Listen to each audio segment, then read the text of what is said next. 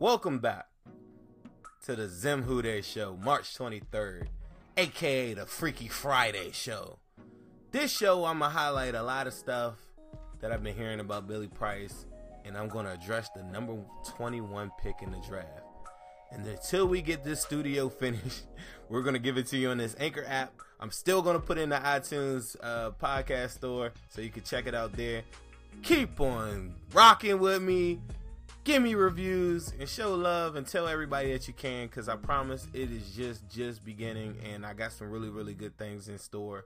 Um gonna have some guests. We're gonna do a lot of good things. So um here we go. March 23rd freaky friday. Ow! you know without any further ado i want to get right into it. Let's talk billy price. Off the break. We keep on talking about billy price like you're scared don't be scared, people. You will have a center. Because let me tell you something about center that the Bengals will not tell you about a center. A center doesn't have to have the versatility or the footwork or the reach that you do from the tackle position. I know you're scared shitless. I know you had a bad year, but come here. Let me hug you. Hopkins can play center. Okay? That's for one my man, who I've been rooting for for day one, if you've been following my page, Westerman can play center. Those are my two top candidates for center. And at the very, very worst, guess who could play center? You ready for it? Cedric Ogbuehi. Yeah, I said it. He'd be a lot a lot more agile than your man Bodine ever was. I do worry about him on the bull rush, as always. Um, but I don't worry about him with some of the uh, the pull schemes that my man Frank the Tank Pollack will have. So don't be so scared and don't fall in love with Billy Price just because you're an Ohio State fan. One thing about me is that you'll find out is I gave up and I divorced college football. I don't have any ties to anybody in the college football rankings. You understand that? Understand me by by understanding that. I don't care about college football only if it pertains to the draft. Me following college football only leads me back to centers that have been drafted prior, uh, prior to what we have right now. And currently, right now, I'm looking at a guy like Pat Elflein, who was drafted third round. Or I got guys like, uh, what's the guy for the Vikings? Or it's a lot of guys that have been drafted recently that play center, that did well, that were drafted as a center. They weren't drafted at number 21. So that's my first point that I want to lead off with. Don't fall in love with a guy just because you just have a favorite team or you're tied to that guy. Yes, Billy Price is the man, but yes, Billy Price has a torn pec. And also, Billy Price is not worthy of the 21st pick in the draft because I'm telling you right now, don't be afraid. Give me your hand. Let me walk you into the path of blocking. And it and it could start with a guy Hopkins who played guard for us last year. Okay, now that we got that out the way, the number one thing that I keep on preaching to you guys is elite talent. If the elite guy isn't there at the position, I don't care if they trade back. I know that sounds a little crazy because we already traded back once.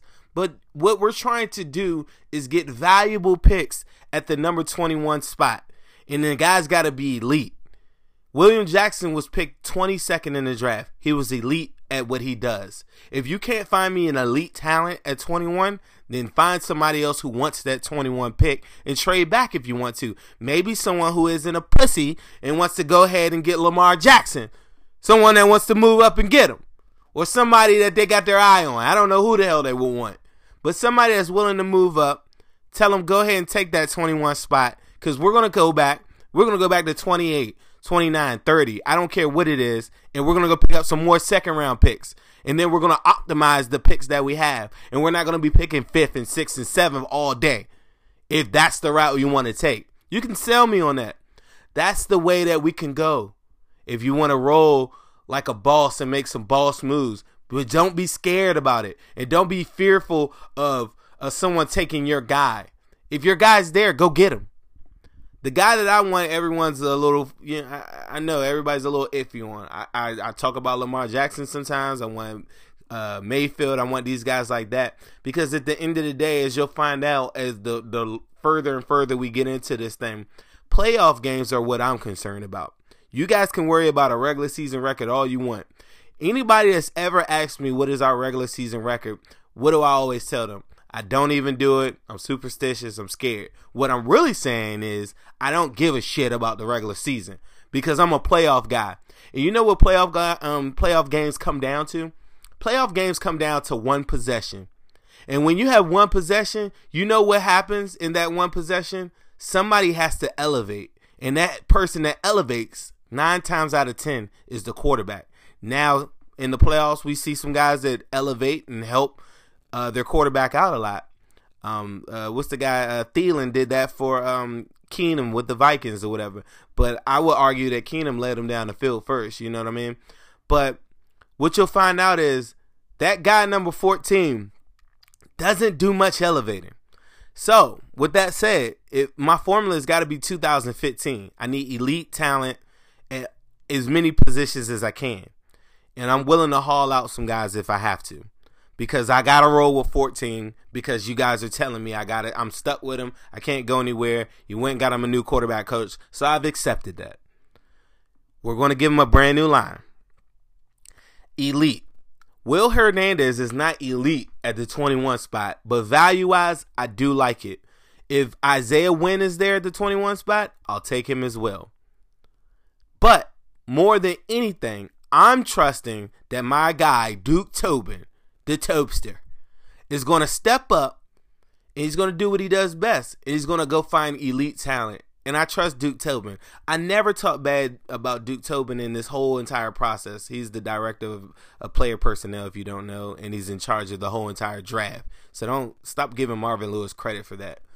Um, one thing that Duke Tobin does is find elite talent. Sometimes he's he he finds guys that need a lot of work, but they're elite at what they do. Marcus Hunt or Margus Hunt was elite at what he does. He was a world class shot lifter and all that good stuff or whatever, but it didn't translate to football.